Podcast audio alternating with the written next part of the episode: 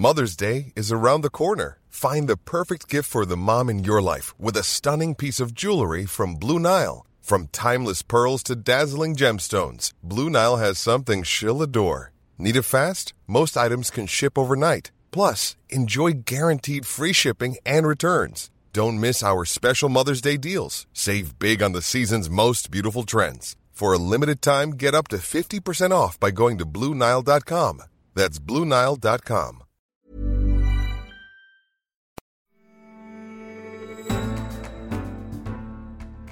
listening to The Economist Asks. I'm Anne McElvoy. My guest today is a titan of stage and screen. He's most well known for his performance as a world weary homicide detective on the HBO drama The Wire. You know the goddamn GO. It's homicide's call. You don't go putting your paws in my Take murder. it easy, Bob. Al Herker's trying to help us here. Man, he messed in my murder. He pays. Give him a chance. We can work something out. It's easy for you to say. You ain't the primary on this. And he walked the now Duchess of Sussex Meghan Markle down the aisle as our on screen dad in the legal drama Suits. About your daughter's home. Don't you dare use my daughter as a bargaining chip. She's a grown ass woman. She can take care of herself. So, like Harvey said, you take care of your house because I'm going to take care of mine. He's also a Tony Award winning producer for Clybourne Park and has written an award winning memoir, The Wind in the Reeds, about rebuilding his family life and community after Hurricane Katrina devastated his home city of New Orleans. Wendell Pierce starred as the tragic anti hero in Arthur Miller's Death of a Salesman at the Young Vic Theatre. London's first black Loman family and its success is reflected in the fact that it's transferring to the West End in October. So this week we're asking should race matter on stage? I caught up with Wendell Pierce backstage at the theatre before a performance in early July. Wendell Pierce, welcome to The Economist Asks. Thank you. Thank you for having me. Remaking Arthur Miller, that iconic play with a mainly black cast, replacing the Jewish Willy Loman with an African American. How much do you associate with that particular incarnation? One, I just want to uh, correct you. It's not a remake at all. We are doing the play. And uh, Willy Loman is Willy Loman. Um, Mr. Miller never said he was Jewish. Um, it has become uh, an assumption, a cultural assumption, uh, as it has been uh, presented these over these 70 years, that the family is Jewish because uh, Mr. Miller was Jewish. His, uh, everyone is aware of that he based this on his uncle Marty, and all artists kind of start from who they are and where they are. But actually, race is not very much a part of the play at all. Secondly, we service all the conflict, all of the principles, all of the ideas and conceits that Mr. Miller wanted his audience to to consider over the course of the play. To add the interpretation of an African American family is to add um, uh, illumination to that. Uh, I, I don't believe any interpretation uh, should be done if it's just trite or a gimmick. It should be done only if it illuminates. And, um, and the more specific you are, the more universal it becomes.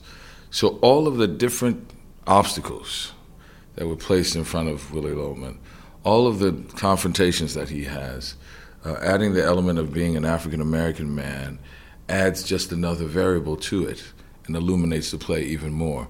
That's why I wanted to do it. That's why I feel as though it works, and uh, why I believe that the Miller estate approached our director, Marianne uh, Elliott, and asked her to do it. When you were approached to do it, how surprised were you that it was going to become really a, an overwhelmingly black cast? Another way you could have done it is you could have taken the role, but the family could have been whichever race. They could have been white, they could have been a, a mixture of races. That would have been another way to do it. Right, which has been done before. There was a production just uh, last year where it was colorblind casting. I, I don't believe in colorblind casting uh, in particular works, in, the, in this one in particular, uh, not to cast uh, any dispersion on the, uh, the other production or any other productions that have done it. It is so rooted in a specific time that I think it would lose it loses something if it's just colorblind casting because you there's the specificity that you need about the family. Colorblind casting suggests that we're going to pretend that race doesn't matter, and we all know that the ugly side of humanity is that race is a consideration at all times. That's personally what I believe. It would be naive to believe that race isn't a part of an interpretation when when naturalism or this sort of investigation of a specific time happens. When it comes to opera or or uh, verse, you know, or Shakespeare, whatever, I, I, I, I I'm the opposite. You know, people always say, well, you know, you couldn't have that a, a, a, white daughter, Wendell, because you know you're a black man. I'm like, well, we don't speak in iambic pentameter either. So if we're going to use the barometer of naturalism to decide whether or not this interpretation happens, we shouldn't do Shakespeare at all because people don't do it. We shouldn't do opera at all because people don't come with a libretto and this wonderfully orchestrated music beneath them as they speak, and they happen to know it, all the notes at the same time. Uh, uh, last thought on the play, because I'd love it if you'd uh, just tell me whether, whether I was seeing this as you felt that you were acting it. I thought for a long time, was, is this race just going to kind of hover around it? Any questions about race or its uh, impacts? And I thought this is worn very lightly. And it's then when we get to, there are a couple of points. I think there's a restaurant scene, and there's also that sense of once we see him having to sort of base himself before someone else who's treating Willy Loman uh, very badly, his, his boss, who just seems to think he's some sort of human algorithm to provide work. And at that point, I felt it. And I wondered, was did we as the audience feel those references in the same places that you in the cast did? Or did we, you know, did we absolutely. miss, miss some? no, I, I, absolutely. And actually, the audiences have illuminated uh, some even more. When you speak of the restaurant scene, uh, before our interpretation, it is always seen as uh, the Loman boys are given a special place, your own private room, your own, own private dining room.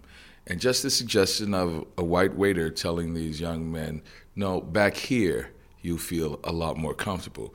You're seeing it through our eyes and our experience that uh, a lot of times, because you know you are an African American patron, you go to restaurants and you are treated uh, poorly, and uh, without changing a line, the audiences and we hadn't even considered it in rehearsal. That the audience came to me uh, people would come to me afterwards and say, "Man, and when they put them in the back and segregated them from uh, from the restaurant, it was God, that was really hurtful." Uh, I I fought for this interpretation when we were deciding on the racial makeup of the cast around me, um, because there was a consideration that uh, Charlie and Bernard would be black, and that the woman I have an affair with is white, was considered to be black. But then it loses the danger of that. And I reminded that the interpretation is stronger of the danger of what happened in America and still happens in America to this day. The accusation uh, um, of of sexual assault or rape of a black man by a white woman uh, in Tulsa, Oklahoma, uh, 1921. Black Wall Street, the thriving neighborhood of Greenwood, uh, Tulsa. Uh, 300 people were murdered, and the community was burned down, all because a white woman on the elevator, who a black man stumbled into, accused him of doing something indecent. And that was the response. Emmett Till whistles at a white woman in Mississippi in 1955, just four years, five years after this play and he is brutally lynched. The entire town of Rosewood, Florida, was destroyed because of the accusation. So the idea of me having that betrayal of the family, but also now I've put Biff in jeopardy. His life in jeopardy is endangered. It's not just a betrayal, I have actually endangered the life of my family and myself. And because it also explains his do, absolute panic, yes. doesn't it, when his son turns up, which is, of course, yes, difficult. But you always do kind of think, why does he? He is really almost in a you know in a rictus of panic, and right. I think that that's a very good example. So it adds to because this woman it. could literally just walk out the door, and both of our lives would be in danger. Tell me a bit more about your own background. You did write a memoir, The Wind in the Reeds, describing yourself as a man of the South uh, and your, your family's story. Yeah, I was born and raised in New Orleans, Louisiana, which is uh, the deep South. But it's really different. New Orleans is, uh, I kind of say, it's the northernmost Caribbean city. It's uh, the last Bohemia, uh, the city that cared for God because nobody cares. There's a, a bon vivant nature about the city. Um, and uh, an amalgam of different ideas and people came together to make this gumbo of a city, and uh, that's the way we approach life. Um, uh, at the same time, it was a very segregated city. The ugliness of America's original sin still can be seen. But also, I grew up in a city of so much culture. Uh, the jazz and uh, cuisine and architecture. It's a very much a part of our life. Every boy has picked up a trumpet in New Orleans at one point in their life, me included. I played trumpet for about two weeks. So it's a city of, uh, of great culture. Um, that literally comes out of the ugliness too. You know, when you see a jazz parade, it's an extension of social aid and pleasure clubs, and social aid and pleasure clubs came out of the fact that black neighborhoods were redlined. We couldn't get insurance. We couldn't get into hospitals. We couldn't get burial plots. So we pooled our money in these organizations called social aid and pleasure clubs. You understand the pleasure part. You see it every day the music, the dancing, the umbrellas, the handkerchief, the second line parade. Well, really, that was just one part of it. The other part is the social aid. So if your mother takes sick, we'll take some of the money out of pool we've pooled together to help you. If your father dies, we're going to send him off nice, and hence the world has become aware of our jazz funerals, and that's where it came from. But once a year, these social aid and pleasure clubs also have just a second line parade for commerce, to walk commerce into the neighborhood. So it literally is a moving um, economic engine, you know, on Sundays. So it really, my memoir was as we were destroyed by Hurricane Katrina, I wanted to remind myself, along with the reader, with how much our culture came from resistance and resilience to make it back, and how we were going to rebuild our city block by block, street by street. Hurricane Katrina and its aftermath, obviously, a huge impact for you personally as the, mm-hmm. the, man of the, the South and the person with this huge affinity that you've evoked for the community and for the city.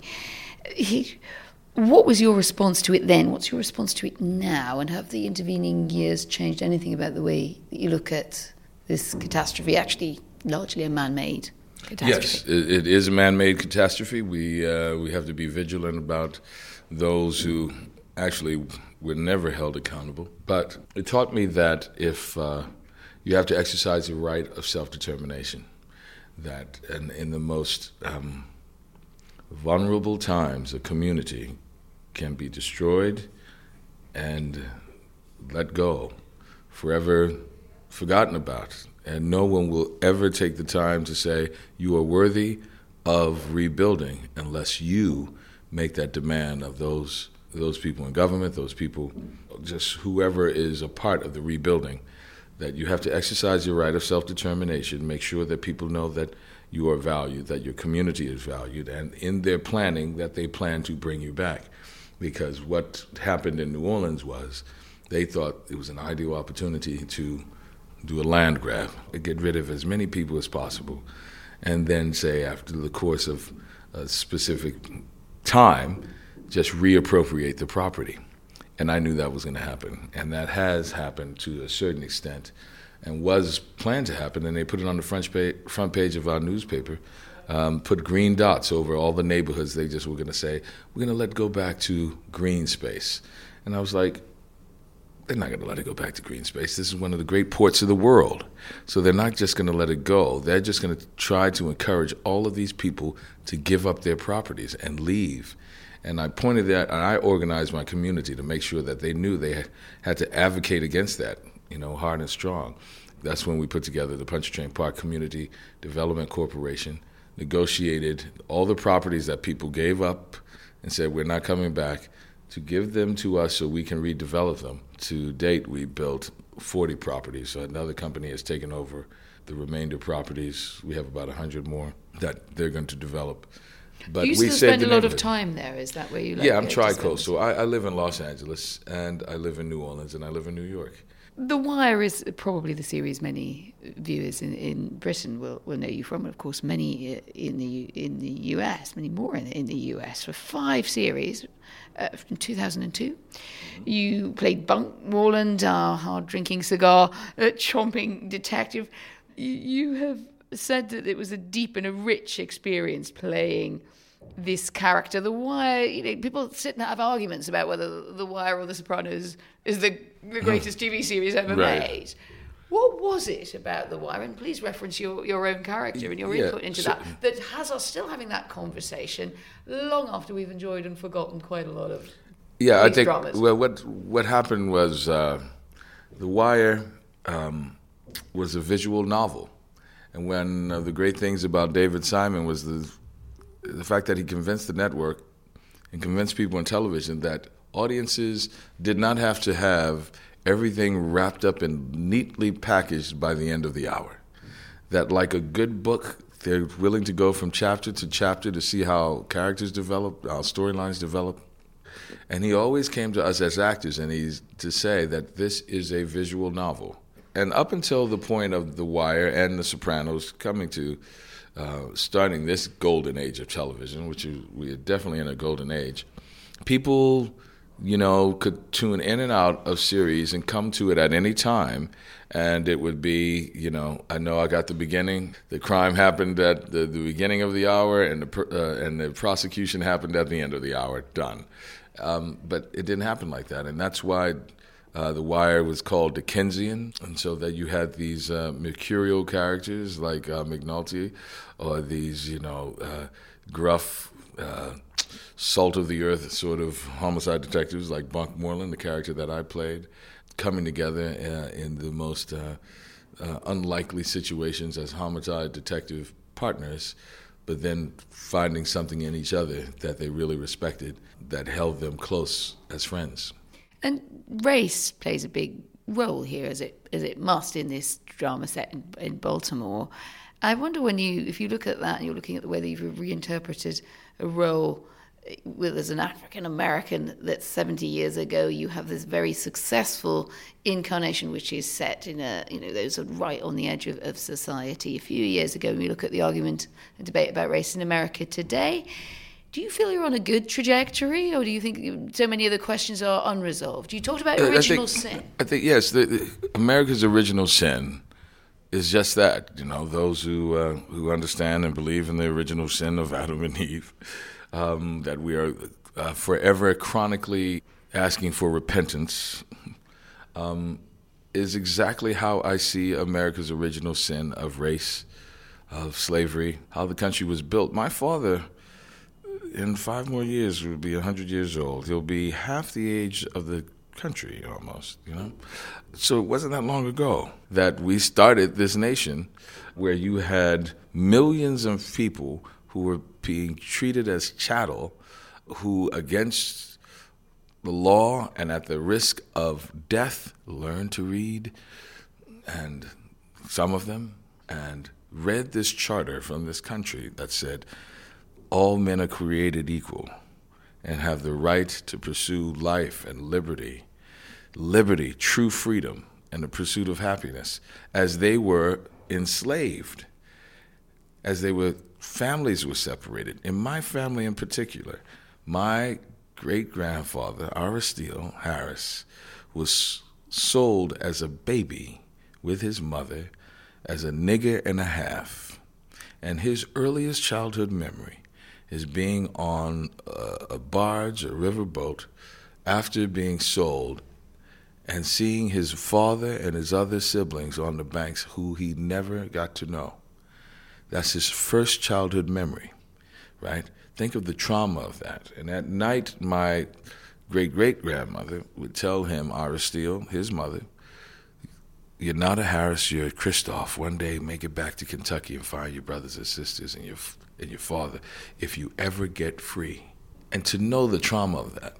And people ask, well, why do you bring that up? That's so long ago. What the hell do you think is happening in Homestead, Florida right now? Children separated from their parents, traumatically sleeping on the floors in prison who have done nothing wrong. Nothing. Nothing. And if you think walking into a country without the proper documentation is worthy of imprisonment, of separation of families, of creating concentration camps, it's an ugly part of human nature.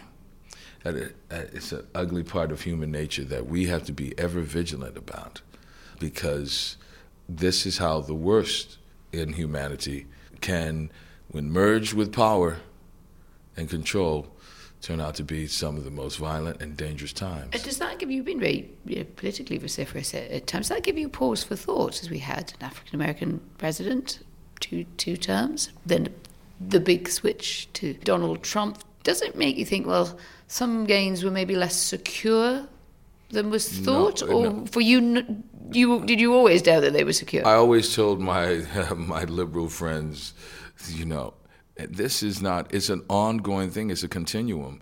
It is a pendulum that swings back and forth. The barbarians are always at the gate. The benefit, the only benefit of Donald Trump, is the fact that he is a reminder that uh, that, that in America, racism thrives, fascism thrives, sexism thrives, that this entire immigration charade, or as you said here, charade, is completely an exercise in militarized racism. I studied, I do Jack Ryan, which is a show on Amazon, shameless plug. Uh, I play a CIA officer. And so we were researching at the CIA January 6th, I'll never forget the date, 2017. Uh, Trump had just been elected. He was awaiting his inauguration. And that weekend, the neo Nazis rented the Ronald Reagan building, a building that my parents, my grandparents, that I paid for with my tax dollars, right? Two blocks from the White House, three blocks from the uh, Holocaust Museum. And we're in celebration of Donald Trump coming into office going Sieg Heil, running up and down the aisles, throwing up the salute. January 6th, 2017. And so what, that was a, a reminder to me that Nazis are still alive, Nazism is still alive, racism is still alive, and slavery is still happening in this world. All of the ugliest things that we think are gone I think it's naive and it's offensive to me when um, the liberal view is, oh, but you know, I thought we made all of these strides with Obama. We did. But you have to understand that that fight goes on past. And can Obama. I just just jump in I'm there sorry, and, and ask you? No, it's it's fascinating to to to follow that that line. And let's look into just briefly into the Democratic uh, nomination, the contest do you, it's a personal uh, question about, about your preferences, so if you don't mind, it. but do you do you vote at all on lines of affinity? Would you generally yeah, support an African American candidate I, I, I openly, over a white one? I open. It's never a choice of race. It's a choice of what's right. Someone I know personally is uh, Kamala Harris, so I support her in her effort, and I'm still open. So I support all of them because they're, because they're all trying to actually save the country from Trump because Trump is destroying democratic institutions and the rule of law, and he's a Nazi, and he's you a fascist. Donald Trump is is that? I mean, for Absolutely. all the many that's, that's a very bold claim to call uh, Donald Trump a Nazi. I mean, some uh, people. I mean, perhaps even I actually I find that.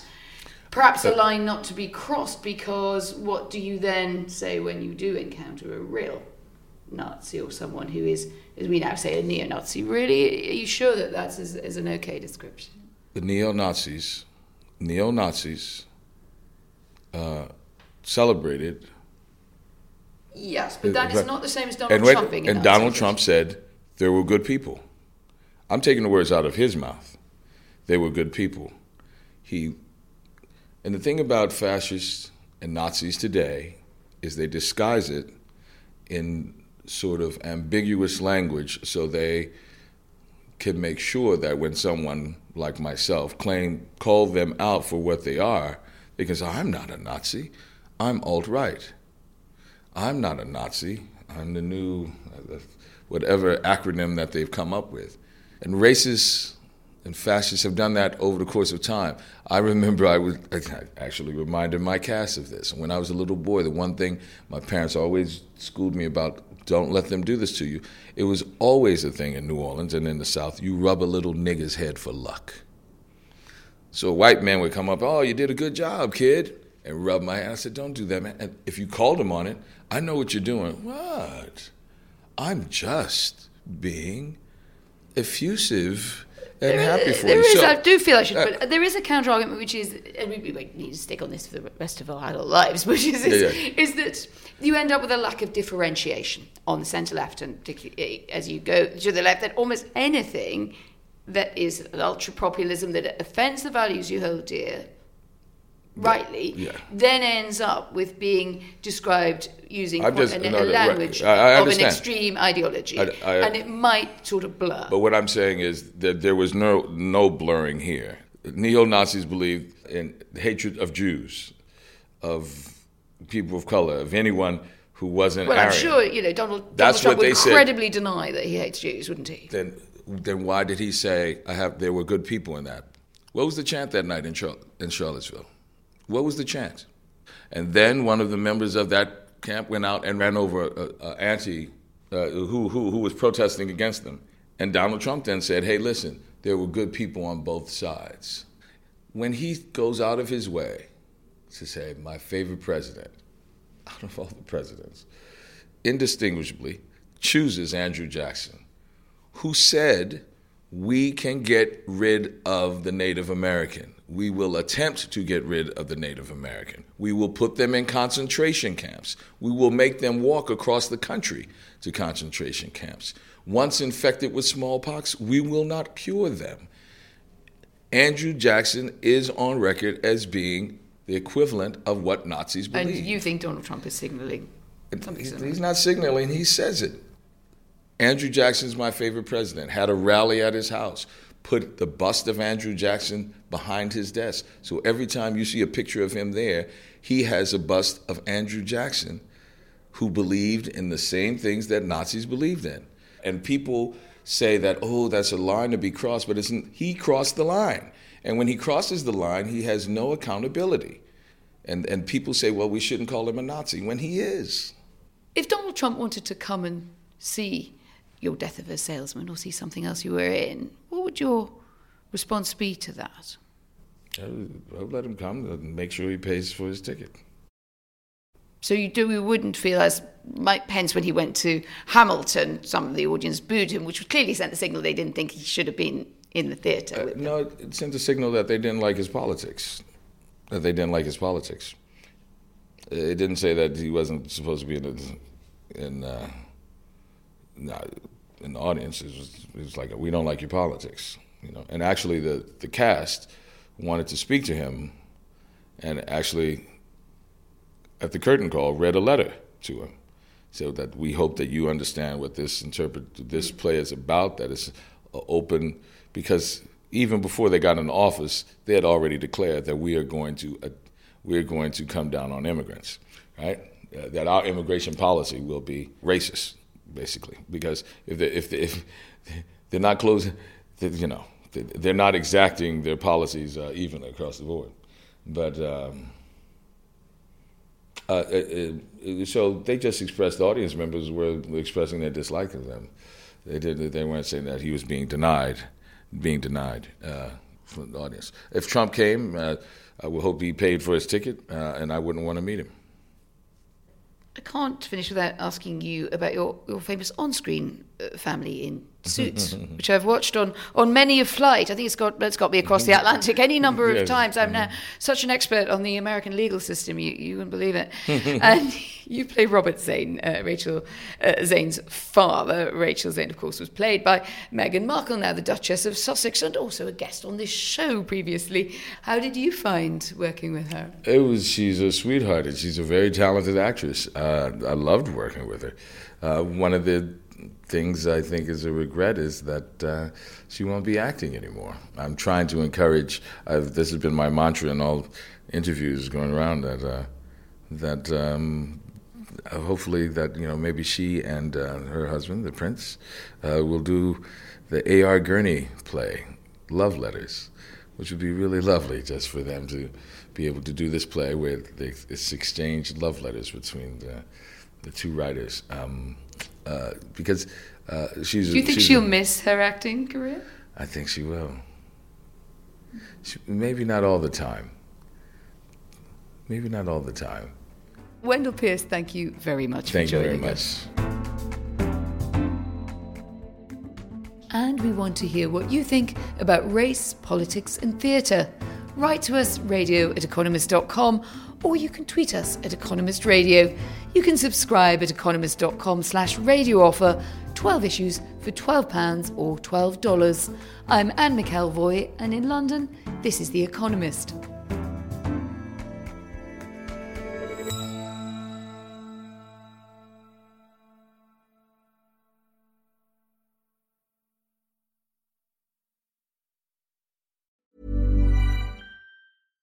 Hi, I'm Daniel, founder of Pretty Litter. Cats and cat owners deserve better than any old fashioned litter. That's why I teamed up with scientists and veterinarians to create Pretty Litter. Its innovative crystal formula has superior odor control and weighs up to 80% less than clay litter.